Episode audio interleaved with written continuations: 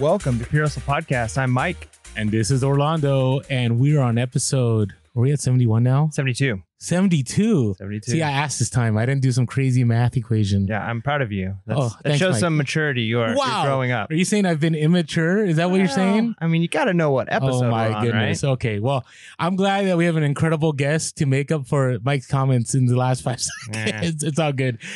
So we always want to have real relevant resellers, people that are really do making this happen and they're constantly sharing. And today, for the first time ever, we have a great guest that I think they've never been on YouTube. Yeah, I think you got to phrase that correctly. Okay. So this isn't the first time ever we've had a great guest. Oh no, okay, all right. You're right. We have a great guest who, for the first time ever, is appearing on on YouTube. Which this is amazing. Like we get we get uh, exclusive rights to to his debut, which is really awesome. So so here we go. So So let's introduce introduce yourself a little bit. Brad. What's up, guys? My name's Brad. Uh, you might know me from Instagram as son of a son of a seller. Uh, I'm a full time reseller. Been doing it for, well, I've been reselling since 1994. Been uh, reselling full time since 2008. And um, I live in an RV and I just travel the country doing this thing. Wow, 1994. I I didn't Yeah. think you went that far back. Yeah, well, that was that was when I set up at my first card show. That's what started this whole thing was baseball cards, and I had my first booth when I was ten. So technically, that's when this whole thing started, the reselling. Oh wow. Wow. Okay. So before we get further, let's let's share real quick. So on Instagram, you're son of a son of a seller. Yeah. You also have a website that you sell on. I do. That's son of a son of a seller.com. Okay, that's pretty easy. Okay. Yeah. And uh, you sell on Instagram too. Yeah, I, I'll put stuff on my story. Um, you know, sometimes like the doing this out of an RV, I have it's 34 feet long, so my space is limited, and I haven't yet adjusted my buying habits to the space I'm operating in. So sometimes I'll just buy way more T-shirts than I can do anything with, and you'll check my story and you'll be like, "Whoa, he's selling 200 T-shirts right now." that's crazy. So it's just, you know, it, I never know. Some days I sometimes I'll go a week without selling anything, and then you never know. Ah, that's that's super awesome. Now the name "Son of a Son of a Seller," where does that come Yeah. from? Because I when I when I was looking you up, kind of trying to figure some about you, because I've watched just some of your uh, some of your Instagrams. Man, you're a funny guy. I want to talk about some of the some of the funny things you do. But um, I, I uh, something else kept coming up, like a song of "Son of a Son of a Sailor." Right? Is it is it connected to that? Yeah. It's a Jimmy Buffett song. And uh, I was raised on Jimmy Buffett's music by my parents. And uh, it's, you know, kind of a, I'm also a third generation reseller. My grandpa was a reseller. My dad was a reseller. I'm a reseller. And so actually I am a son of a son of a seller. Hmm. And um, just, it was a, you know, it came to me one day and I was like, well, that kind of just has to be it. It's, it gets a people, it's hard to, to say out loud if people have never heard the song, but you know, the ones that get it, get it. So works for me. Yeah, no, that's awesome. It's it's it's a it's a super great name, and it's crazy that it's like legitimate. So not only does it connect to us a, a, song, right, but like you're actually a third generation reseller, and I don't know if there's a lot of people who can say that, right? Yeah. Well, there weren't really. I mean, my grandpa and dad would never have, you know, known the term reseller. They, my my grandpa was a traveling salesman, and uh, he would just stop at every country flea market he could find, and uh, he actually had one leg, and he had a little rascal scooter that he had, he had rigged up a, uh, a wooden ramp to come out of his Astro van, and he would tool, tool around the flea markets, find something, and then go on to the next flea market and flip that item Wow. and that's you know that was his side hustle and dad had flea market booths in little rock where i grew up uh, he did more he would buy freight damaged furniture and rebuild it and sell it in his flea market um, so they, they've you know they were different types of resellers but you know reseller all the same Yeah, no, for sure. And so when you were like growing up and you saw this, was it something that you were like, this is this is what I want to do? Like I, I enjoy this, I see what they're doing, and I love it. honestly, it was it's kind of funny. Like they were my grandpa was just insistent that I collect something from, you know, from birth basically. So there were you know, I got a train set when I was born and then it was coins and stamps. And in 1991 um, my dad was at, my dad and I were at Sam's and I was like, I want some baseball cards. And, you know, he was like, well, let's let's just try this. You got to collect something. Your grandpa's just going to keep sending stuff. So so we got baseball. So he bought me some cards, and um, it just kind of started there. And um, I, I lost my train, train of thought, guys. Sorry. That's good. We were we were asking you, did you find it to be something vital, like something you really wanted to Yeah. do because you Yeah, had seen your so- grandfather and your father do it? Yeah. so um, basically, I had hated estate sales, which my dad dragged me to my entire life. But when the when he bought me that box of baseball cards, everything changed. I opened them up. I got a Nolan Ryan in like one of the first few packs, and that was the only one of the only names I knew at the time. And I was just ecstatic. And so every estate sale he he used to drag me to a week before. Now I'm asking, you know, are they going to have cards? Are they going to have cards? And it just kind of developed from there. And um, up until 2008, it was strictly baseball cards. And so it was easy to kind of, you know, see what they did and be like, oh, I like the hustle, but, you know, mine's totally different. And then in 08, things changed with the recession and everything. And so I tra- drastically pivoted. Okay, so we're gonna divert a little bit. I got a set of we got some questions, kind of, but what you just said, I finally find super interesting. First of all, I started collecting baseball cards around that time. That's when Griffey rookie cards were a big deal, and yeah, for sure. Remember, do you remember those? And and oh yeah, you had the Fleer, and you had all these. And actually, somebody stole a bunch of my cards, but that's another story. Uh, mine too. That Nolan Ryan I spoke of was stolen. Really? oh, it's yeah. terrible. Okay, so you obviously have a background in baseball. And right yeah. now, and now I think Gary Vee is pushing this. He's I think he's mm-hmm. controlling the market. I don't know if you've seen what he's been talking about.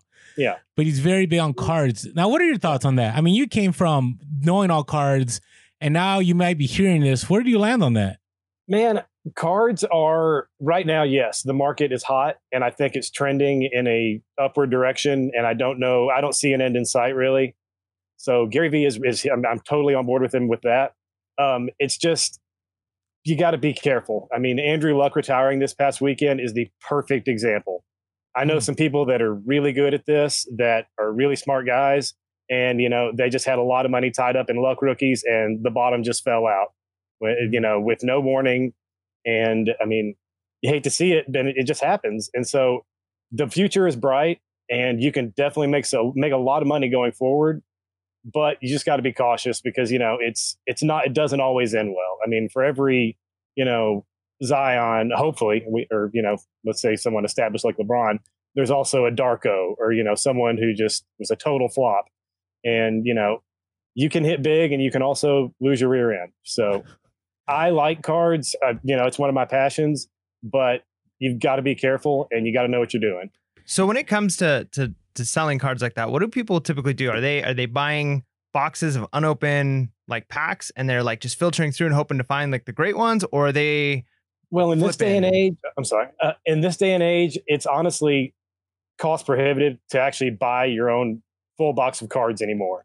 Um, you know, back in the day in the 90s, the top end of a box of cards would cost you maybe 130, 140 bucks.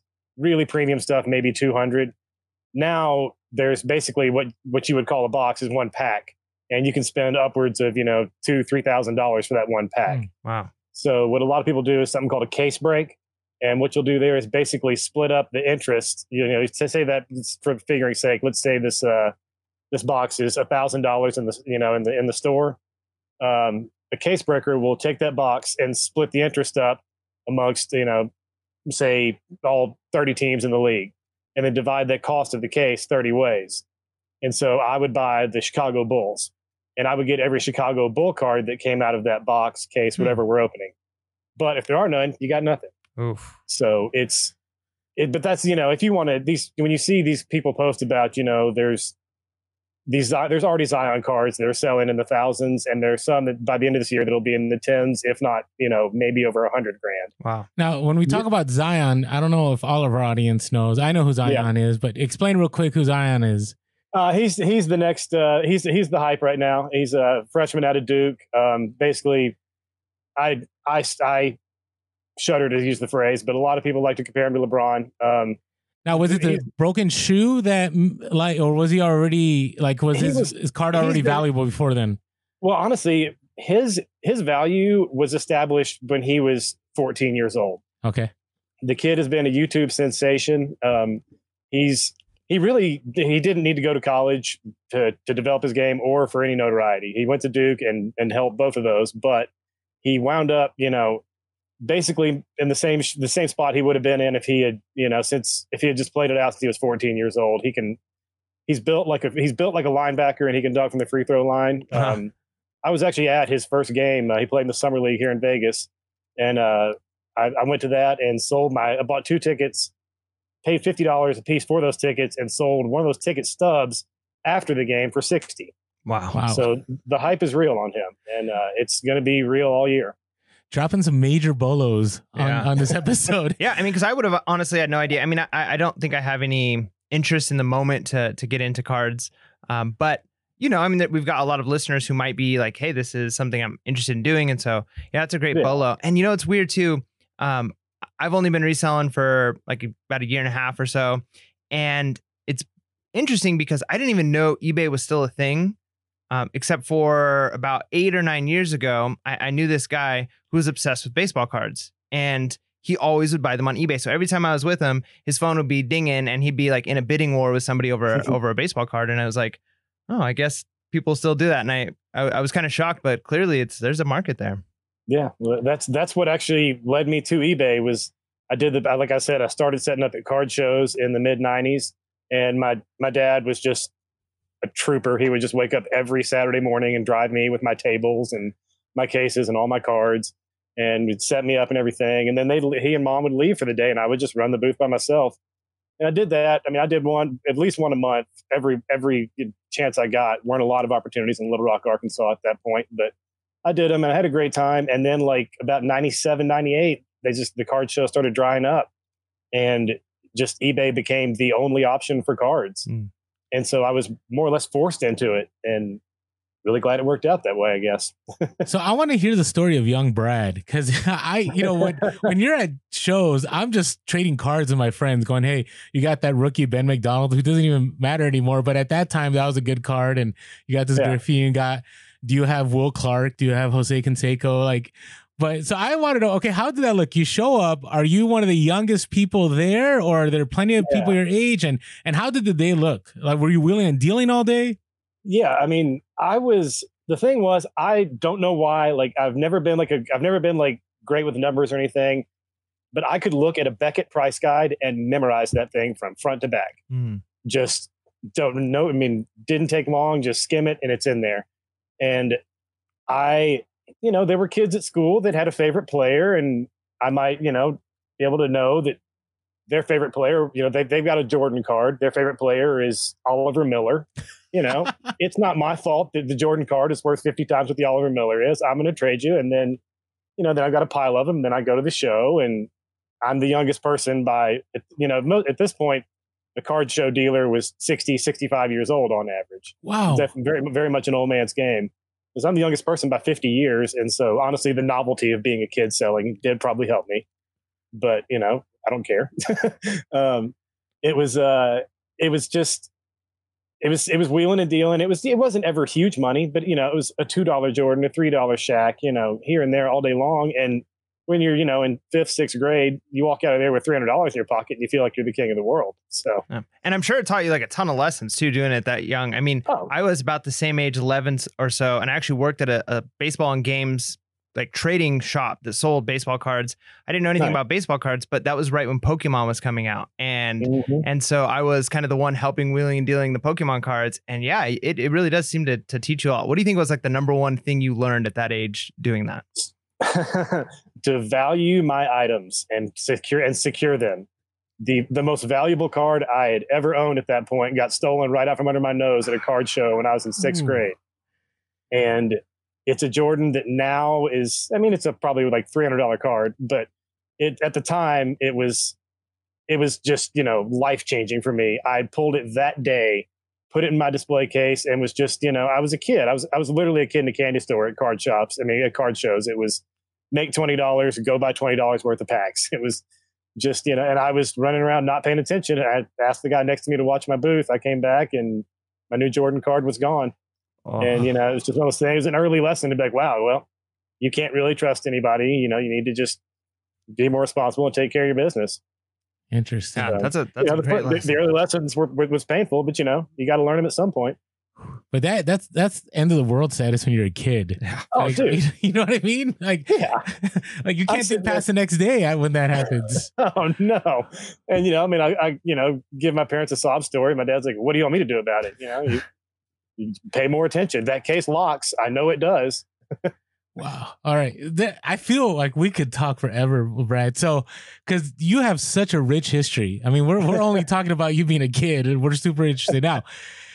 So let's do a little bit of shift. So eventually we'll get All into like the business details. But so tell me about eBay. Like I know a little bit about eBay in the '90s because I had a roommate who was selling in 1999, and I didn't, I didn't do it. I don't know why I didn't do it. I just thought, I just think, I thought he, I hated going to thrift stores in downtown Chicago. It was miserable. So how did that shift happen? You started doing baseball cards. It was it you had to scan the cards in there. You had to everything was Well, auction. They were the easiest thing to list on eBay at the time. Okay. It was, I mean, pho- photography. It, I, I take it for granted now. I, earlier, I was complaining when it took maybe 15 seconds to upload my 12 pictures for my item, and then I think back to when I was a kid. If I wanted to sell anything that wasn't a card, I had to take a picture of it in my one megapixel camera, take out the memory card, put it into a floppy disk, a floppy disk converter thing, put it in the computer, and then get my one megapixel picture up to upload in 10 or 12 minutes. And wow. it was just a massive pain in the butt. But cards, you could throw on a flatbed scanner and bang them out real quick. And so it was just an easy thing to get into early that I just happened to know well. And so it just kind of gelled and worked out that way for me where I was in the right place at the right time. Okay. That is, I know. I'm telling you that because I remember my friend who did suits and he did pants in 1999, and Oh, taking, gosh. oh, it was miserable. I remember he would take pictures, then he had to scan some pictures. And you had to pay per picture, right? yeah, you had to paper picture, and you Oh. probably dealt with money orders and checks and Well, money the in glory days. envelopes. I, I'd take those back right now. There- Really?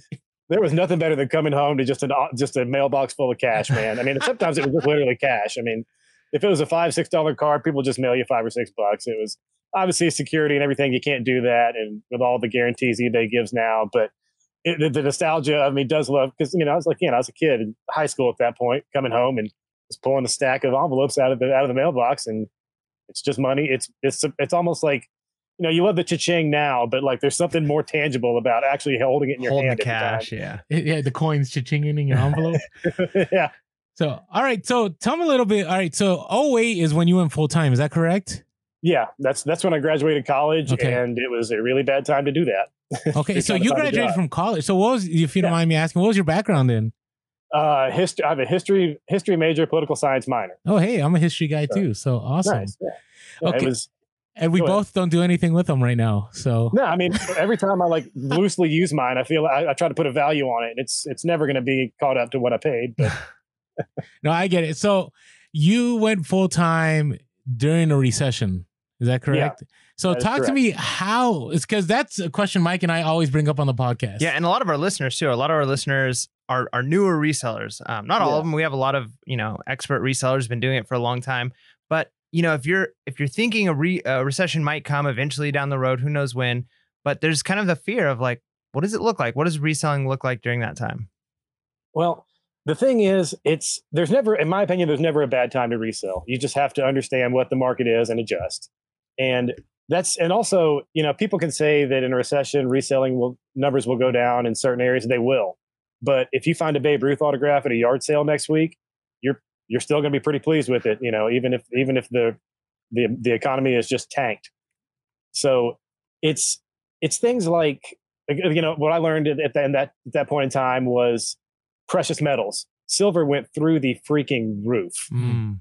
I mean, it got up to I think I there's there's people that know way more about this than I do, but I want to say it was like 41 42 dollars an ounce. And you know, I haven't looked at it recently, but it's in the teens somewhere Hmm. right now.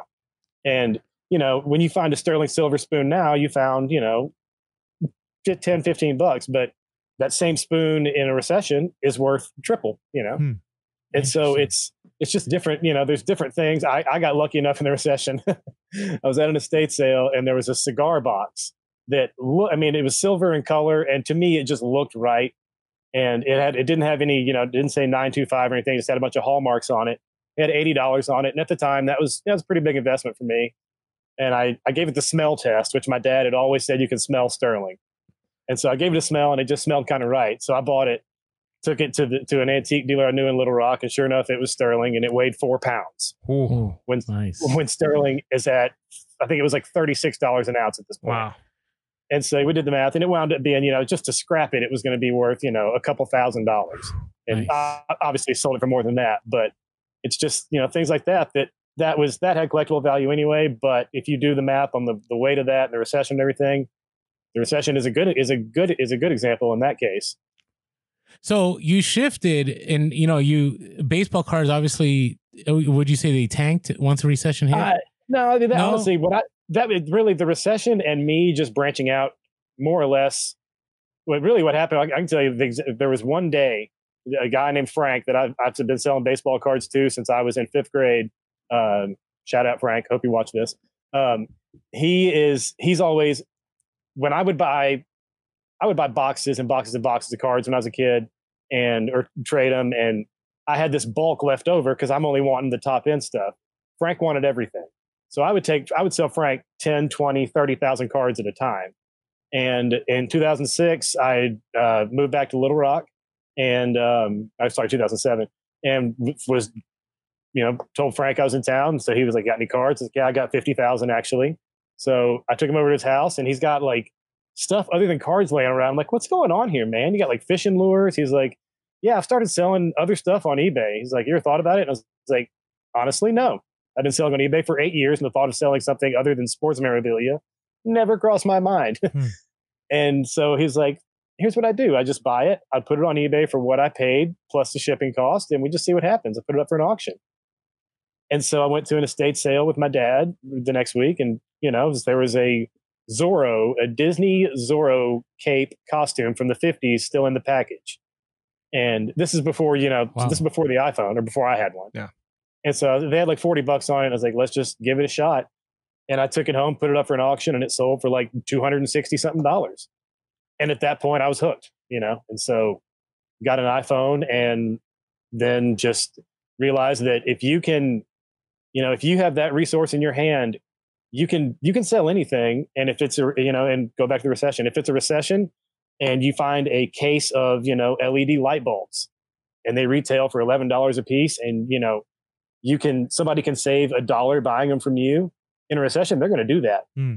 they may not you know when times are good but people will pinch that penny where they can and you just got to figure out you know it's there it's it's everywhere out there you just got to know where to look for it in those times So what you would say, and again, I'm not trying to put everything on you, but the consistent thing we're hearing, we talked to Pete, the Craigslist hunter. He had talked to us about recession.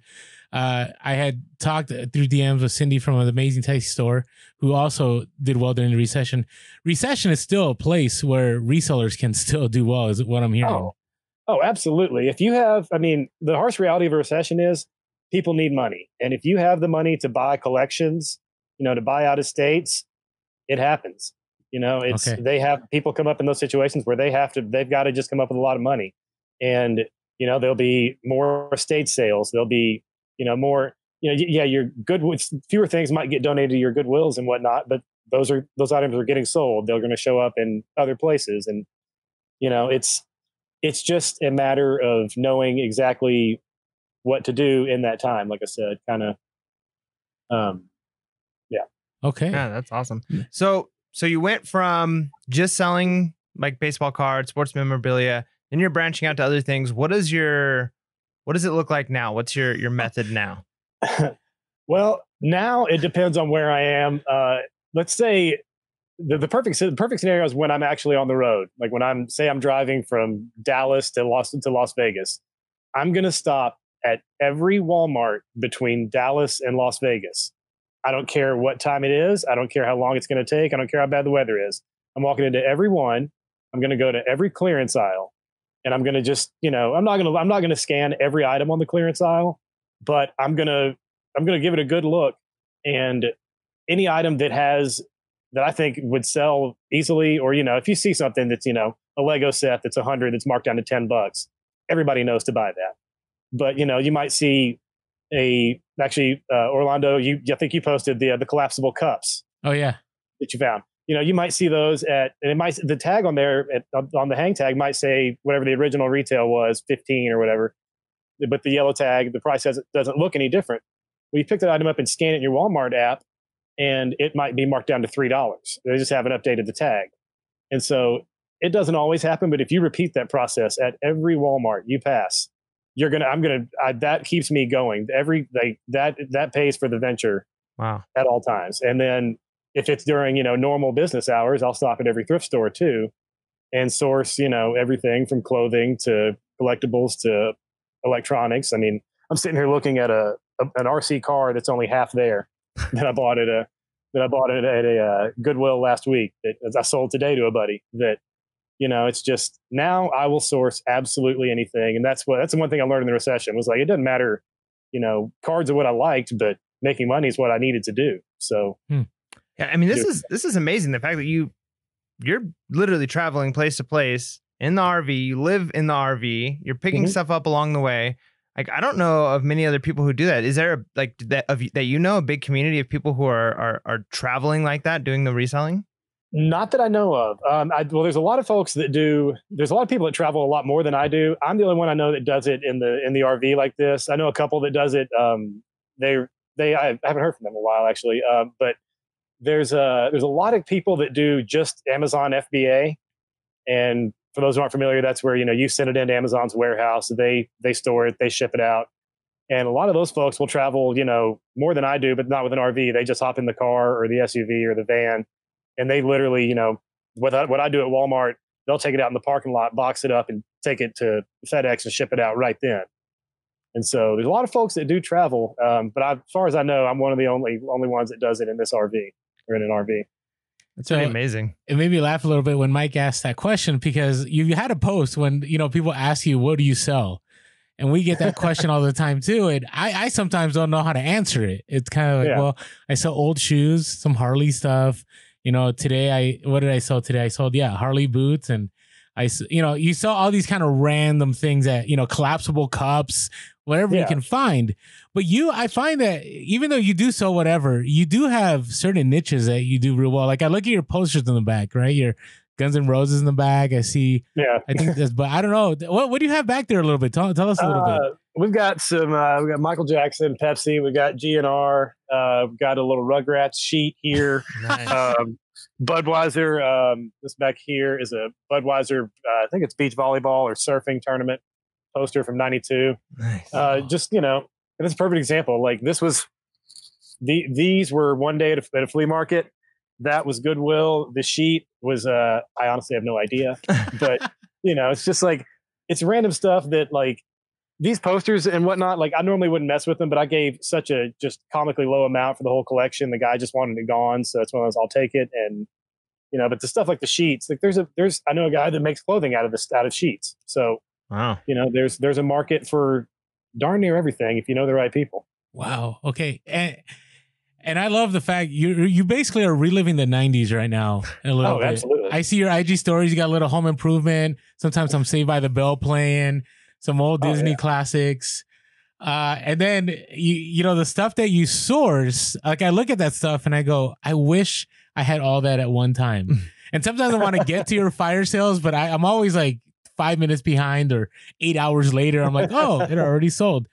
So tell us a little bit. Okay, you transitioned to the RV full time. What led you to that? And what is what are some of the best parts? And and I know you got plenty of worst parts to share, but what are some of the bad parts of it?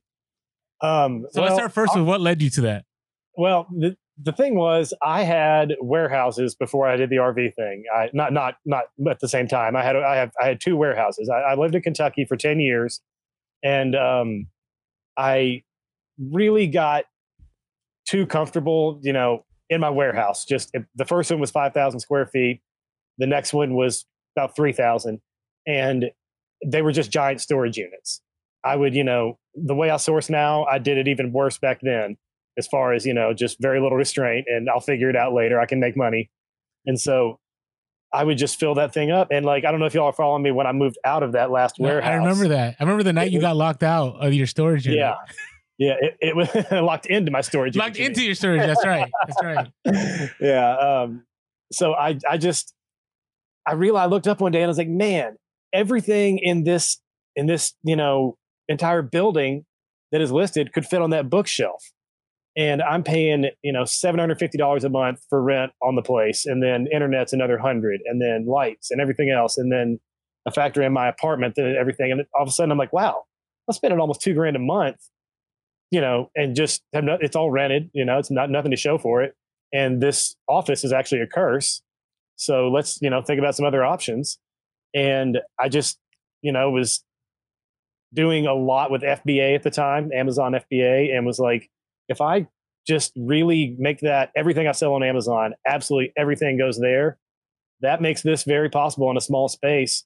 And I had uh, grown up, my, my, my grandparents had a motorhome when I was a little kid, which actually, sorry, mom, um, somehow my parents let me get behind the wheel of when I was like three unattended. And I got, oh. I somehow got it into neutral and it rolled into the uh, garage. So, you know, my mom, my parents were good parents, little slip up there, but so motorhomes and RVs always been a part of my life. And uh, I just started looking online. I was like, man, for what I spend in like four months, five months of rent, I can buy an RV. And so I just bought a, you know, got a pickup truck and bought a fit, bought a cheap fifth wheel and uh, moved in. And I moved into it when I still had my my warehouse.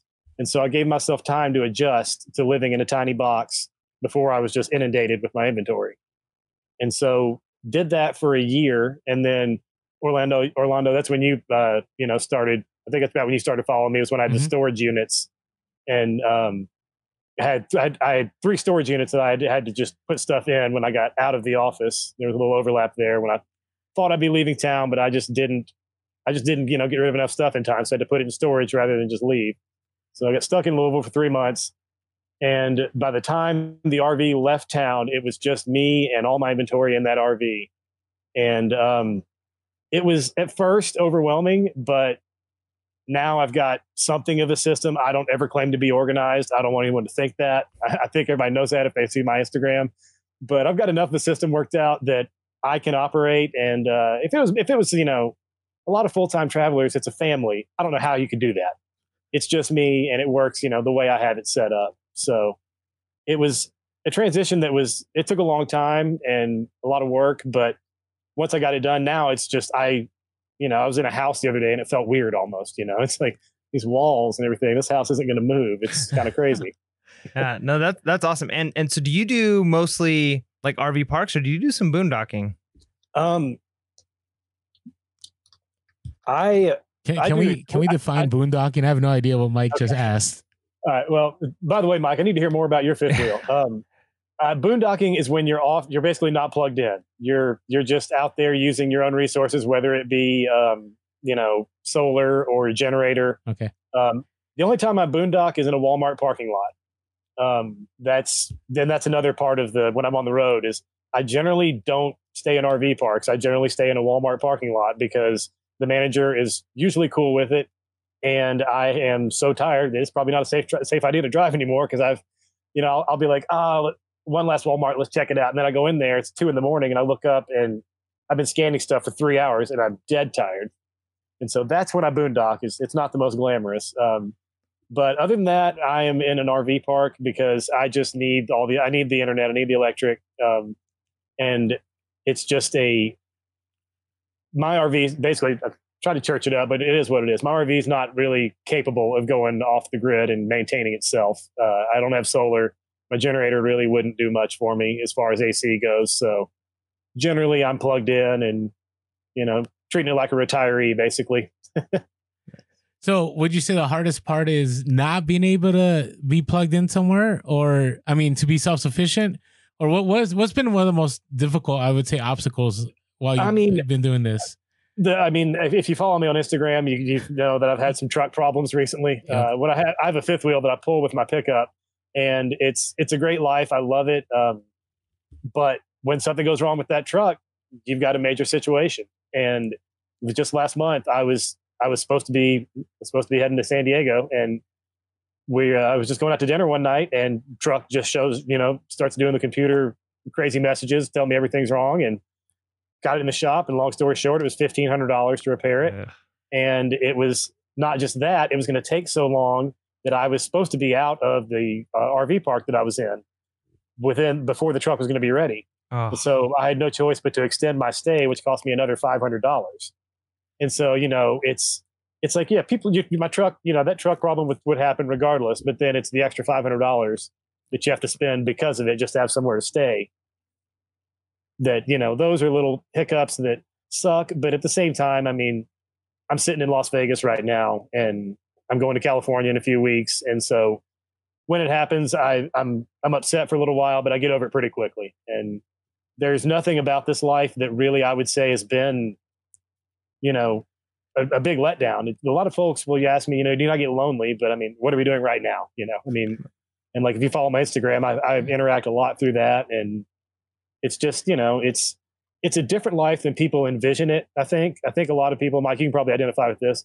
I think a lot of people envision it as camping in the 50s. You know, it's just I'm out there with a you know a can of beans over a, over an open flame and you know using an outhouse and it's just not really how it is it's you know it's it's pretty modern and you know i enjoy it yeah no that's awesome so you you're clearly doing a lot of traveling have you been in all of the the continental states? oh no no no this is actually why i'm doing this because i actually for the longest time pretty much never left the southeast i grew up in arkansas lived in kentucky for 10 years and uh, went to disney world a ton as a kid and that's pretty much been my entire existence. That triangle you can draw between those those three right there, and um, it just was one of those things. My dad passed away, and that was another factor in the uh, getting rid of the warehouse and all that. Was like life's too short, you know. Like I just want to. I'd never been further west than San Antonio, Texas, until this February. Oh wow! And, wow. Yeah, yeah. And so I was just, you know, like I gotta, you know, do something, and that was, you know, that loops back to the YRV thing. But um, it was just kind of one of those like I need to go see it. And I really have only done. I left Little Rock in February, went to went to Dallas for a few weeks, um, and then got to Las Vegas, and have pretty much been here ever since. But um, went to went to California for a few weeks, but yeah, the next next stop is uh, San Diego, and then I'm going to work my way up the coast of California and just uh, try to avoid cold weather at all costs. It's pretty much my only real criteria. Nice. nice. Well, we're looking forward to you coming to San Diego. So yeah, we'll have to get together. That'll we'll, be awesome. We'll, we'll, take you to some spots and uh, some good food. And I uh, appreciate that. The local food, man. That's that's one thing that does suck about life on the road. Actually, is like being totally dependent on Yelp reviews. It's uh, like, oh, I need. I wish I just knew one person to tell me where to eat here. Yeah. Yeah. No, that's that's pretty cool. So so two questions in since you've you've been doing something quite a bit of traveling recently. Um, yeah. What has been your favorite place, like just personally, to be? And then where have you found that maybe is most conducive for reselling? Like the prices are really good, or it just seems to be like there's lots of inventory, not a lot of competition. Be careful on that one there. I mean, honestly, Las Vegas has been great. Um, just because there's such a volume, there's a lot. There are a lot of resellers here, but there's just such a volume that comes through this town of people that are you know coming and going, and you just if you are willing to go to uh, the bins, a Goodwill, a mom and pop thrift, if you're willing to go all day and stand there, you're going to make money. And you know that may be common sense to a lot of people, but I've lived in places where it doesn't matter what you do. You can go stand in that Goodwill for three days and you're not going to make money. Mm. You hmm. know, after that first initial wave where you cleared out the good stuff. And so I like I enjoy Las Vegas. LA is great. I mean, it's just you know, people like the bins are crazy and there's a ton of competition. There is, but it's LA. There is so much out there. And it's just, you know, I've I've only done I did three weeks there and it's just every type of sourcing you can imagine. And there's, you know, there's you, I was in I was I, I don't remember the name of the local place. I'd give them a plug if I could, but you know, they had a bunch of uh, women's clothing coming out on racks and people are going nuts over it. And I, you know, poked through it and don't know much. So moved on to what I know, go over the DVDs, and they used a date code on all their DVDs. And I bought complete series of like four or five series that, you know, sell pretty easily in the, when you think about DVDs for, you know, five, ten bucks. I sold them all for 30, 40, and they've been sitting there for two weeks. Wow. Huh. And, and so, you know, it's, yeah, there's places that like, you know, if somebody says, you know, it's hard to find high end fashion in LA at a thrift store, that's probably true. But if you know to go look at every DVD there's money everywhere and it's just you got to know where to find it. So it's there's really any population base i mean dallas you know houston wherever it doesn't matter. Any population base is going to have the stuff if you just are willing to put the put the work in. So really it's six one half a dozen the other as long as you're around enough of it. So going back to you talk about high end fashion let's talk about 90s fashion for a little bit so more my niche Huh? no, well, you're you're one of the few people I watch on Instagram that really knows their '90s fashion. Like I know my '90s fashion because because I grew up in the '90s. So Yeah. you know, I'll notice a cross colors, or I'll notice a Guess pair of jeans, or I'll, you know, some of the older stuff. So, are you in a place now? Are you able to? F- do you find number one that that market is still strong, and do you find that it's easier to find, or it's getting more difficult to find now? Um, well, the market is definitely strong. It's it's definitely more difficult too. I mean, but at the same time, like it's it's it's just a it's a repetition thing. And if you are digging through the bins every day, and I I mean, I just have the advantage of being born in 1983, which I have a whole theory on how that's absolutely like one of the in the best like 18 months you could possibly be born. Like we're not we're not scared of computers or people. It's kind of great. Um, so nice. so like it just is one of those things that like I um I derailed again. Sorry guys. It's okay. No, no. I was asking you, uh, do you find it that you said the market was still strong, which was one of the first questions. The next question was, are you finding it? It's more difficult to source, but you're saying no. As long as you're consistent, Oh, you'll yeah. land upon it. Yeah. As long as you're looking and you know what you're looking for, you're fine. I mean, everyone knows to buy this shirt. I mean, this is a the Rolling Stones '94 Voodoo Lounge. Uh, my mom actually bought this at the show. They, uh, they, Oh, wow. This was one of the first concerts I went to. They played Little Rock, uh, War Memorial Stadium, and um, it's just one of those things. Like everyone knows to buy this, but if you know, like I found a Fruitopia shirt recently that a lot of people would you know blow right by, but if you you know Orlando that that, that you just thought of 1995, didn't you? Yeah, I did. and it's just one of those things that like you know it's not they're not they're not huge money, but if you get it for two dollars and you sell it for ten or twelve, it adds up quick. And I like I said, you know, like you brought a home improvement. The perfect example is I just sold a home a home improvement shirt that someone didn't know what it was. It had said it was a it had a uh, Binford Tools belt, like drawn, uh, Oh, you know, nice. uh, uh, screen printed on it, but it didn't say home improvement anywhere. It just said Binford Tools. So I was just you know bored on eBay one day searching Binford Tools, and it popped up auction style, and you know they didn't have home improvement, so no one knew to look for it. I wound up getting it for five dollars Wow. and it's just you know one of those things that like yeah i can capitalize on knowing the random stuff like that and then right now so i'm going to do it as much as i can and i don't know how how long it'll it'll last but right now i'm enjoying the heck out of it because you know like like that little chuckle you had there when i said fruitopia i have that same one every time i find a shirt like that so you know it's it's fun and i'm making money and you know i like it We wanted to take a quick moment to thank our sponsors for this episode. No, I get it. Okay, so I'm really interested because I feel that I'm very similar to you. Organization isn't my uh, forte. uh, I like '90s gear. Uh, there's there's a part of me that kind of I like picking up whatever. There's some things I really like. I I was telling Mike before we interviewed that we have hauls, but some of our hauls are kind of like okay, we're gonna make money hauls, but we don't like enjoy the haul, right? Yours are consistently items that I go, oh man, I would have a hard time letting go of those items. Now, my question is you land upon a lot of stuff. So, what does a week like? Do you have a consistent, like, hey, these days I do this, these days I ship out? I, I mean, what's what's a week look like for you, Brad? I mean, honestly, Monday is just nothing but shipping, which I think is a lot of resellers can identify with. Okay. Um, I today was different. I, I shipped out a bulk order. Uh, might have seen that on my story. Yep. Uh, it was 300 pounds of t-shirts and hats and jackets and stuff.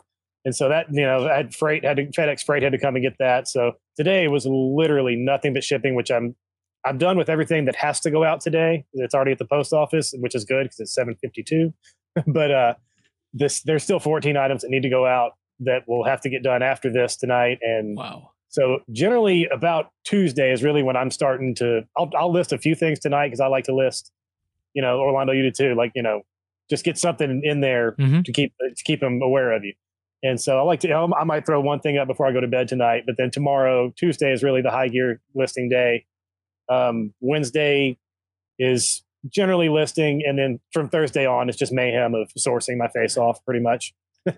Now, what do you do with all the stuff that you source? Like, how do you how do you store it? How do you keep it? What does that look like? Well, the anything that goes to Amazon goes gets gets boxed up and goes to their warehouse pretty much immediately. Um, it's just a matter of getting it getting it accumulated enough to where I have enough enough SKUs to put in a box to justify the, the shipping cost. And their shipping cost is so cheap because I mean, I get their rate when I ship to them. So with UPS, you know, a 50 pound box to their LA, you know, warehouse would cost me eight or ten dollars from Las Vegas. Yep. And so it's really easy. You know, I can I can not say source with abandon, but I can be, you know, I can load up on a lot of stuff and not worry about the RV in that respect. So that's the first thing is Amazon's out the door. And then it's basically I'm just going in size order, trying to get the big stuff gone first. And um, that's why, you know, I've got just boxes full of lapel pins and cards and smalls that are easier for me to put aside and deal with later when I've got a, a riding pony that I need to get rid of first. So if you were to do percentages, what what would you say? Instagram, eBay, Amazon. Now I know at one point you're looking to branch out to another platform. Did that did that happen? Are you on Posh Uh, or Mercari? I, si- I signed up for an Etsy shop. Um, Okay. I haven't given it, you know, I'm out through a few items in there, but it's one of those. I, I don't think that you, you're going to start sign up for any platform and just throw a few items up there and have success without trying. And so I haven't really put the effort in there yet. Um, it's mas- it, for me, it's mostly eBay right now. Um, it's just the nature of getting it, getting my money back in in play quickly um, Amazon, there's that delay of two weeks. And so I can sort, you know, sourcing Amazon is great, but I know when I sell that item, it's two weeks before that money comes back. And so right now for me, it's more of a keeping the cash flow going because I mean, with the, like you've seen with this, you know, RV life, sometimes it's, you know, you got to come up with, you know, a couple grand pretty quick. And if all my money's tied up in Amazon stuff, I'm, you know, up a creek without a paddle, but you know, I can get on eBay and just hammer it out and that's that's my security blanket really is is eBay. So that's probably right now 70% of it. Huh. Now, are you Uh, doing then- auction or are you doing buy it now and like holding on to items? Generally buy it now. Um I'll do auctions if it's something that I just know will, you know, like if it's if I come across a nice lot of Nintendo 64 games, something that like it doesn't matter, you can start them at, at 99 cents and just let it let it roll. You're going to get top dollar. Stuff like that I'll do, but generally it's buy it now. Um I just don't trust auctions anymore for most things. You know, you can't you have to protect yourself and I'm about to be done with taking best offers also, really. It's uh it's uh, until this managed payment thing comes in. I've I'm, I'm sitting here looking at five items awaiting payment, and it's Ugh. it's every day. So really, buy it now with no best offer is probably what by the time this comes out, probably what I'll be doing ninety percent of. You know what? I'm I'm landing there too because uh, now they did say Brad that within it's gonna be 12 to 18 months, but once managed payments is finally done, that all should end. That that's our hope. Yeah, that's that is the one thing I'm hanging on to about managed payments. You know, I'm not a fan I, right now. I'm not a fan of what I've heard about it, um, but it's that's the one thing that will be glorious is to like no longer have to deal with. Well, it's a good offer, but you know, am I going to get paid? And you can't look at their feedback. And I mean, some of these items awaiting payment, their feedback score is 15, 1600. And, Mhm. you know, it's just nothing you can do about it. So that will be when, the, if and when that happens, I will be grateful forever for that one. Let's hope so soon. All right. So, you know, you go on your Instagram and there's so many. I mean, first of all, if you're not following Son of a Son of a Seller, you need to follow him on Instagram. I mean, not only does he have great hauls, he has great stories. Uh, he has a lot of info that he's dropping. You're also you also have another IG account, right? The Rambling Reseller. Yeah, yeah, that's a little store I started up. Um, that's where I'm gonna I'm gonna start posting just individual T-shirts for sale on there. Um, it's just I do on my on my main on Son of a Son of a Seller. That's gonna be more fire sales. Um, just when I'm you know really I did one the other day. I was just frustrated. had a big pile of stuff. Got sick of moving it moving it, so I just sold it. And um, on Did that and stuff sell pretty fast, Brad? When you do a what? fire sale, do you sell? Does it sell pretty fast? It depends. I mean, sometimes it, I did one, you know, last year that was a couple hundred pieces. Most of it was 80s rock, rock, you know, rock bands, tours, um, a lot of advertising stuff. And that one, it was within seconds. I mean, the- you know, just I didn't even finish the video. People were like, the, the guy that bought it just knew what he was getting and he just pulled the trigger. Um, so, and then sometimes it doesn't, you know, sometimes it doesn't work out. I mean, it's, but you know, it's that's the beauty of Instagram. It costs nothing to try. And you know, I've got this audience. Let's throw it up there. And you know, if someone has you know more room, more time than I do, it can work out for them. Or you know, maybe I'm just too high. They can make me an offer. Or you know, just let it go. It doesn't, you know, it's that's the beauty of it is there's no hurt feelings, there's no cost. It's just a free resource to to give a shot to. And the uh, other account is gonna be more geared towards individuals because I have so many people message me and be like, hey man, I love this shirt or that shirt out of this fire sale. So I'm going to try to start offering more individual sales over on that other page, Rambling Reseller. Okay. Now, have you ever been burned on Instagram? Because you know you have seller protections through PayPal, I think, but Yeah. outside of that, that's pretty much it. Correct? Yeah, I, I've never been burned. I mean, I've had people, you know, claim things and say, you know, I'm good for it, and then sitting there two days later, not, you know, Hmm. haven't paid. But nothing. I've never had anyone, you know, defraud me. But at the same time, I've been doing this for so long, and I've been so skeptical about, you know, going back to my my Michael Jordan card in '96 being stolen. Yeah. I've been watching my back ever since, and it's it's really hard to pull one over on me. And so if you just know if you use your PayPal protection and are smart about it, you know, and also this community, you, there's recent, you know, you can use referrals. I mean, you see who who follows who, and just talk to people. And if it's something you don't feel good about, look into it. You know, and then there's there's I'm I'm yet to have any bad examples really, so I can't I can't say anything bad about it. It's pretty awesome. And, and one thing that I, that kind of what I think with Instagram is I see a lot of people who started Instagram with the intent of just selling on it, right? And it doesn't seem like they have a lot of success if they don't already have a following, if they don't already have built up something. And I think that's one thing that you do is is you're providing like information, you're providing content, you're you're adding to the community.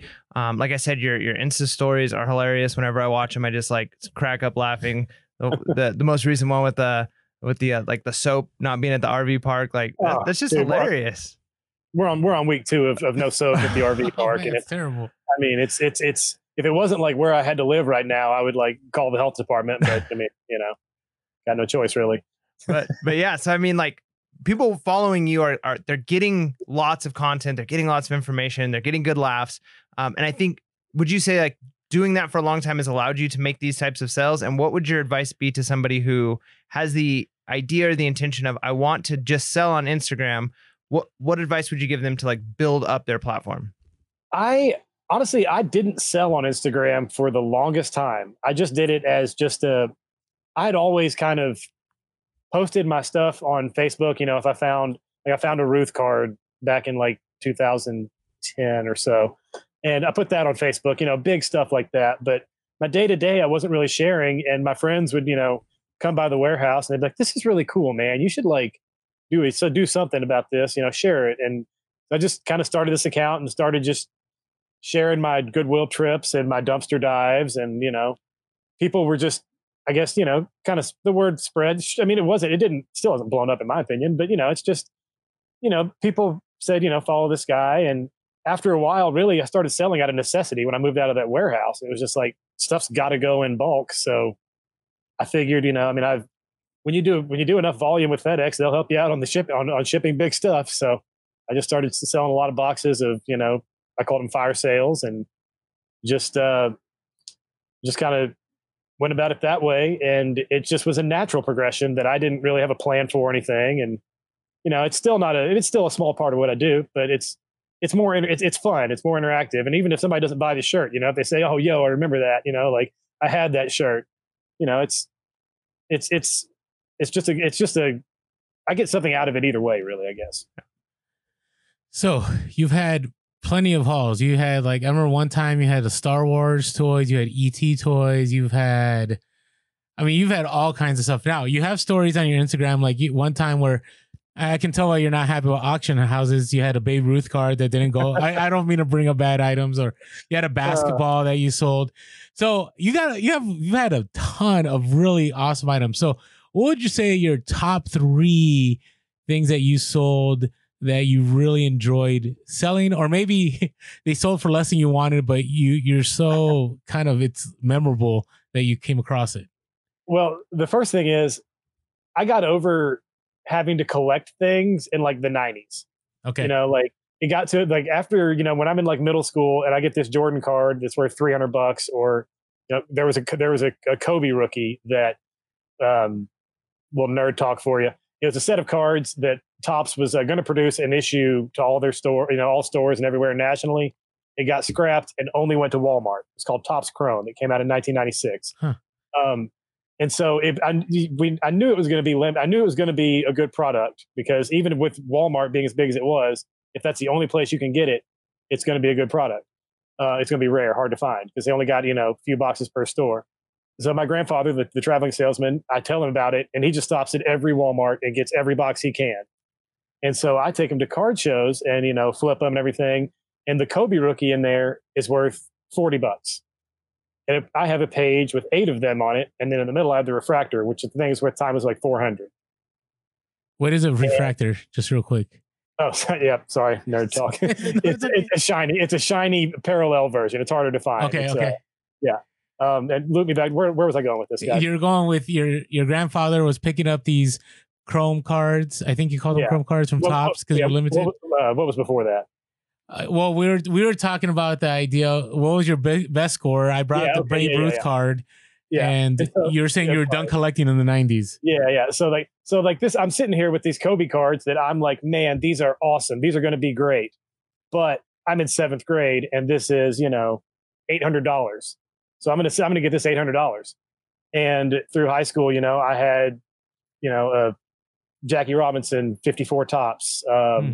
You know, I had uh, Nolan Ryan rookies, Jordan rookies, and just when you sell stuff like that enough, you get over the whole attachment to things pretty quick.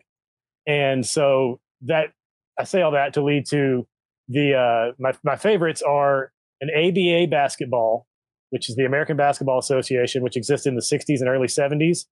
Um, the, it's the red, white, and blue ball. Um, Semi-Pro, the uh, Will Ferrell movie, is based off of the based off of that league. Oh, okay. Um, so the, the league wasn't around very long, and um, the ball is iconic. People collect it, it, whether it be you know a gamer or just a, re- replica rubber rubber one from a driveway. Low end is going to be forty or fifty bucks. High end, I didn't really know. I'm at a Goodwill in Little Rock, and I see one deflated in the bottom of the bin of balls and you know sports sports equipment. And I pull it out. It's got seven dollars on it, which is absurd for a deflated basketball. But I see what it is, so I throw it in the cart. And I honestly forgot about it for a couple weeks. I think oh, I need to look that up. I pull it out. I look it up, and I can't find any comps because the commissioner on it is George Mikan. Every every ball has a, has the commissioner's signature emblazoned on it. This one is George Mikan. He was the first commissioner of the league and was only commissioner for a very brief period. And this is a leather ball. It's a game ball, and so it turns out it's probably one of ten or so known to exist. Wow. And so I just pop it on eBay for ninety nine cents and let it go. Wow. It, it sold for I think twenty seven hundred Whoa. Nice. and it's one of those you know it's my probably my favorite sports find ever and it's you know i still feel like i own i don't own it but i own you know i'm a custodian i was a custodian of it. Yeah, i made it i got it to the display case where it's sitting right now where someone treasures that thing. You're a piece of that history. yeah and so you know like that would be one item. Um another would be um honestly the Ruth autograph that i just got. Um i just found it in uh, i think it was i guess that was february and i paid up. I paid quite a bit for it but it was a uh it was at an estate sale. It was a seller that i trust a lot and he told me that he pulled that his team pulled it straight out of a trunk and that it had you know the provenance was there it made sense to me so i paid quite a bit for it but you know as someone who'd been in sports memorabilia my whole life the ruth autograph is you know that's on your mount rushmore it's your holy grail It's holy grail, yeah. what was and it I- on? uh, it was on a world series program but Okay. not from a year the yankees played in the world series Huh.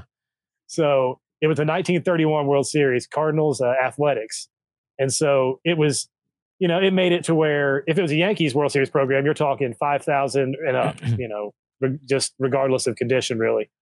But this this was would not worth that much. But you know i sold it made a made a little bit of money and now i've you know i can scratch that ruth off of my off of my list. And the most profitable find ever would be a bunch of perfume.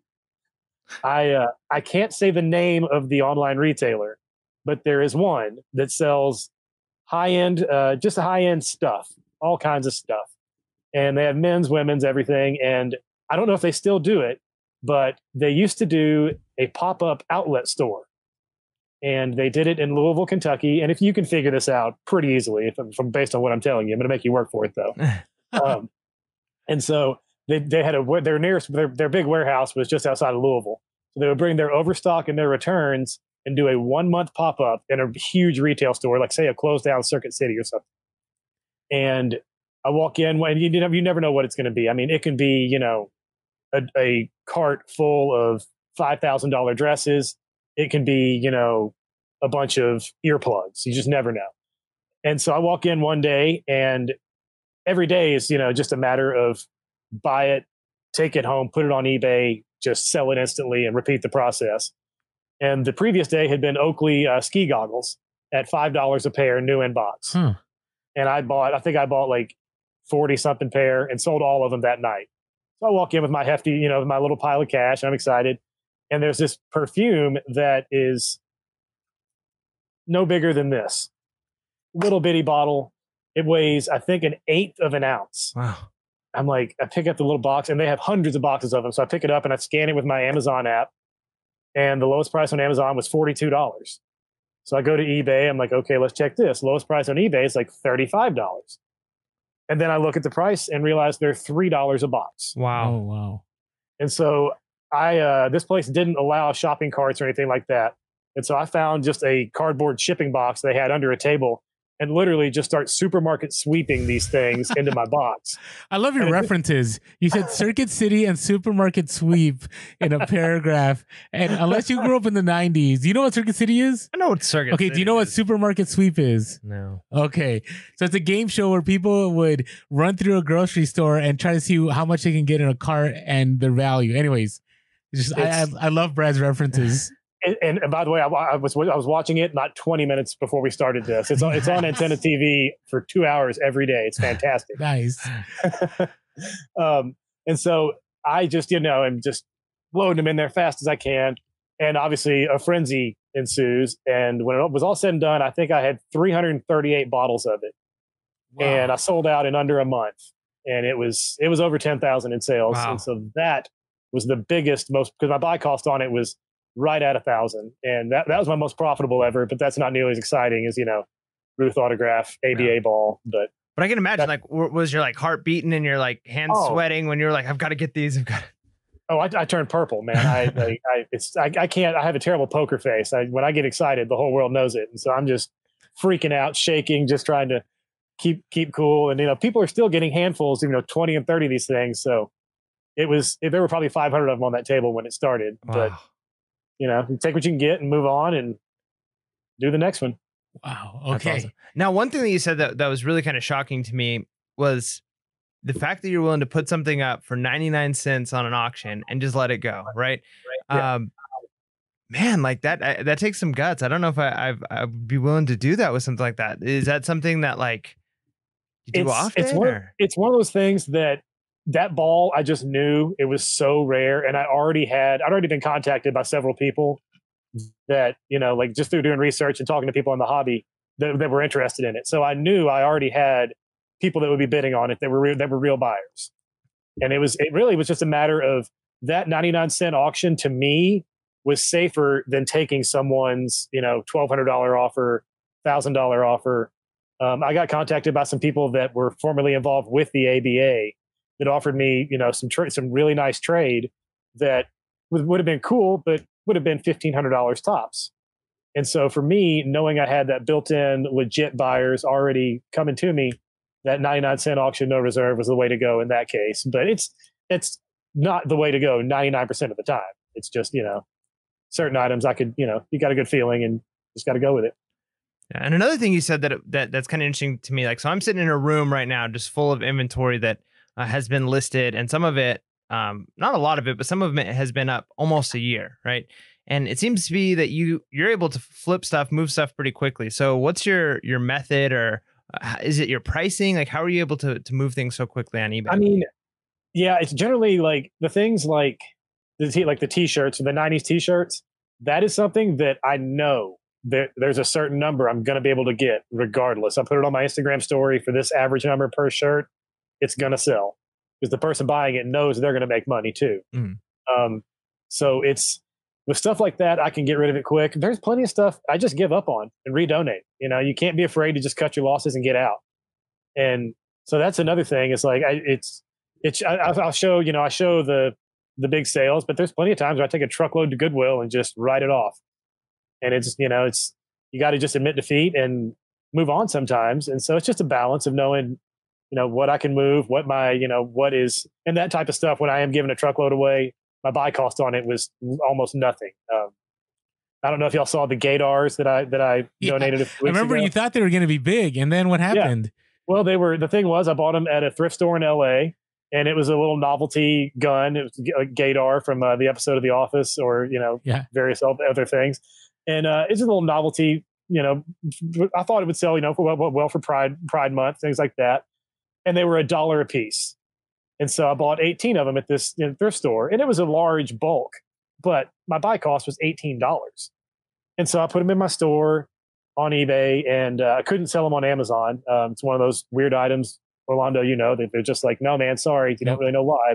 But so um, I put them on my eBay store, and nothing really happened. I finally dropped them down to twenty bucks a piece. Sold one, and uh, got a return, and the person was was upset um, about the nature of the item. I don't really. I, I thought they knew what they were buying, but uh, it was just wasn't worth the hassle. You know, it's just a cut cut the losses, refund their money, donate them, and be done.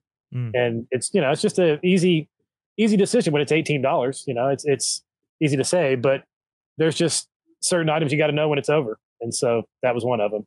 But okay. So on that, let's. I want to talk about failure a little bit more.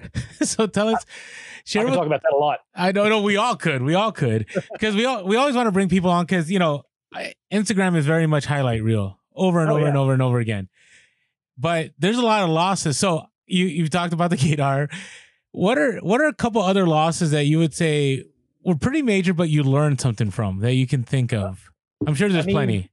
Well, honestly, one of them one of them is the, the shirts that I shipped out today.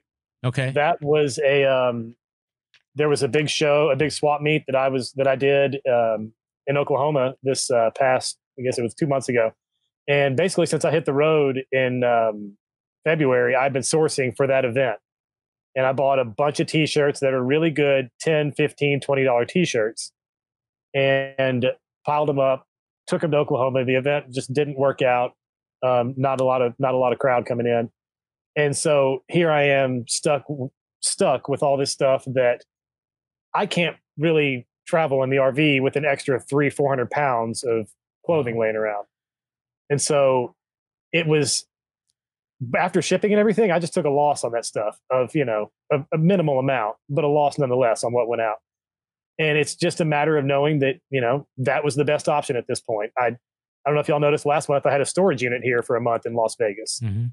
And that was that was eighty dollars for that one month. But for me to take a loss on this stuff and get it out to someone that I know, you know, he's bought from me before, he's going to do well with it, and it's just going to be out of my way, and I can move on to the next one. You know, it's not hard to cut bait and take a take a loss, but at the same time, you know, there's very few total losses in this business if you know what you're doing. So it's there, you know, there's the occasional, you know, electronic thing that goes way south, but very seldom is it just, you know, you got zero. Okay. So I I know you've you know you've been transparent about organization and you've been transparent about bad buys and everything, but Hard to hide it. no, no, I, I get that, and we all have our downfalls.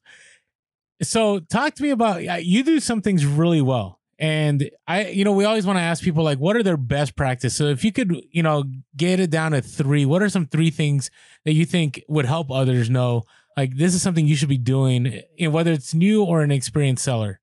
I mean, my first thing that I tell people is you just have to put the time in.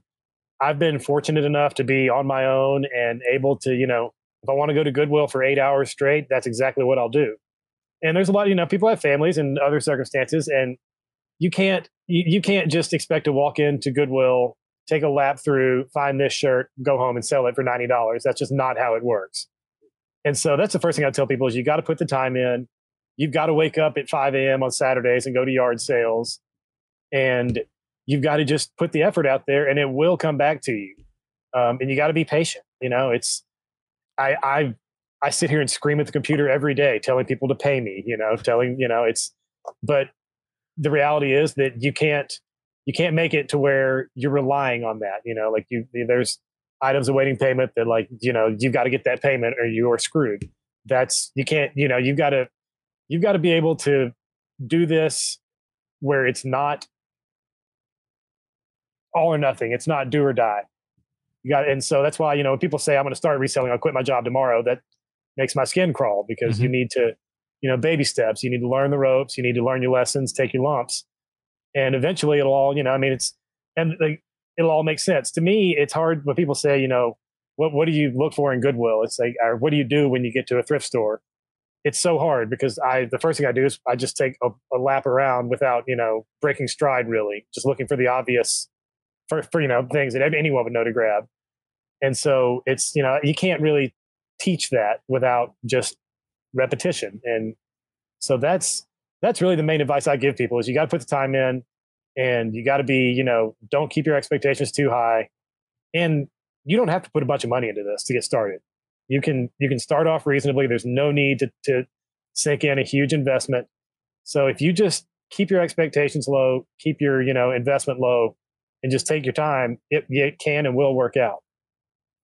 So patience, definitely. Yeah, you would really patience. all it is. It's patience. Okay. I mean, just patience and the ability to know that you know that you have to be able to look at yourself and, and know when you're you screwed up. Like I said about cutting bait on stuff that you just donate. You know, and you know you got to be able to look at your stuff realistically. You know, I'm a huge Kentucky basketball fan.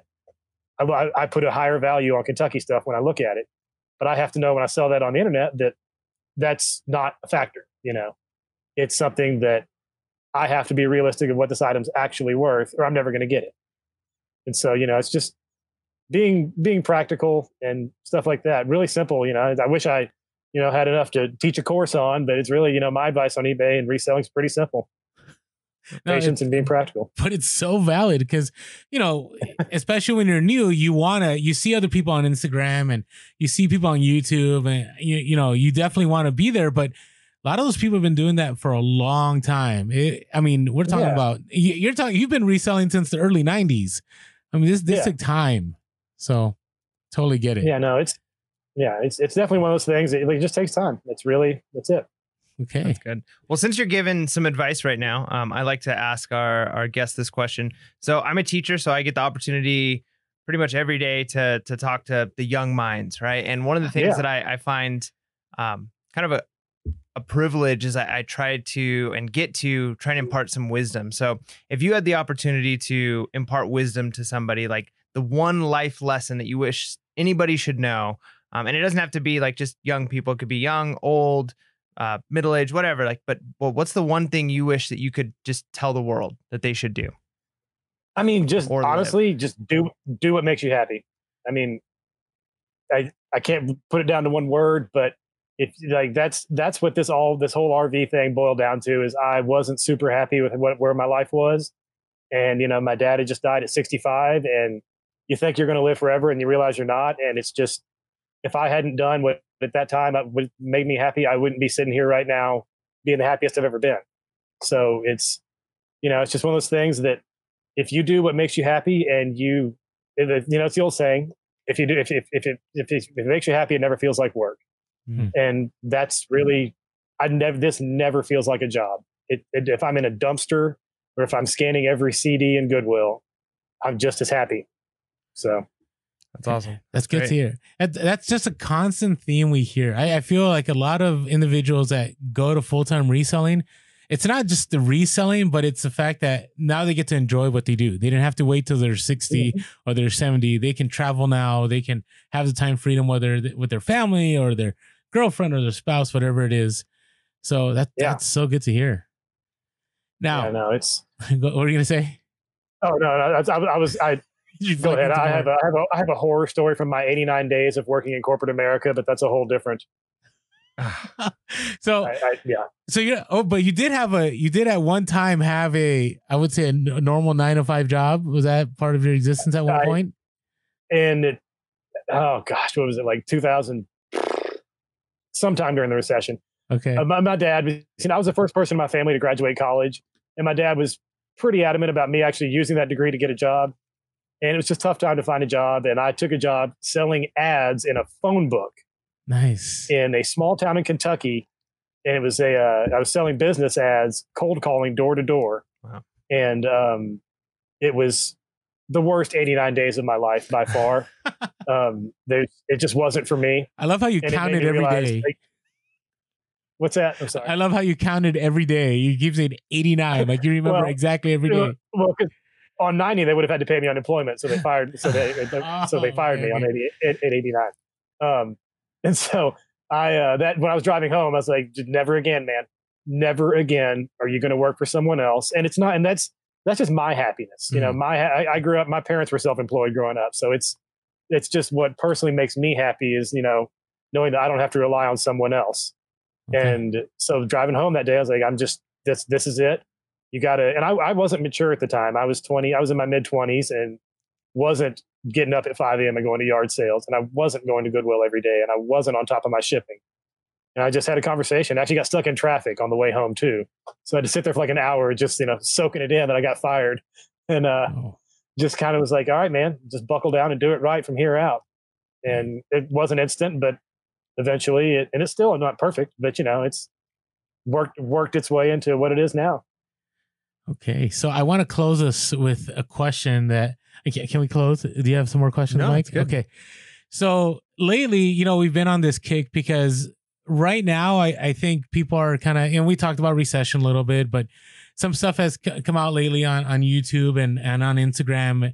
Some people mm-hmm. saying they're done with reselling. I, I've noticed, I keep telling Mike every day I notice a different reseller that was Instagram and I go to their account and they're gone. Like, I don't know what happened Yeah. to them. And Yeah. it's concerning to me. And uh, so my question is, what do you think? And maybe you've already answered this, but if you haven't, if you could just refresh us, what do you think is the current state of reselling, and where do you anticipate it going? I mean, really, if you're bailing on reselling at this point, I you there may be extenu- extenuating circumstances, but there's to me, I don't see any reason to get out. Um, there's always money to be made. It, you just have to know where to sell where to sell that item. Um, you know how to source it, and it's just it's trending in the it's trending in the right direction. It's just changing to where you know when people think of reselling traditionally, it's clothing, collectibles, you know, media maybe, and now it's evolving into you know like in a in a recession you're you know if i'm at walmart and i see an opportunity to make 89 cents on toothpaste i'm going to do it if, if we're talking about a recession time Okay. because people are looking to save that penny you know wherever they can. And um it's recessions come and go you know and people will always there there will be good times and bad and in the good times people will be you know spending money on collectibles and they still do in recessions but you know what i'm saying? It, it's there's always something you just got to know what the right time to sell it and you know just as my dad always said monitor and adjust okay. just just watch what's happening and you know do that it's it's it's it, it- you know you don't have to overthink it a lot of folks try to make it try to make reselling a something you need a a, a- a course or a, a degree for it's not it's if you if you don't overthink it you can do well with it That's I good to like know. that saying, monitor and adjust. That's good.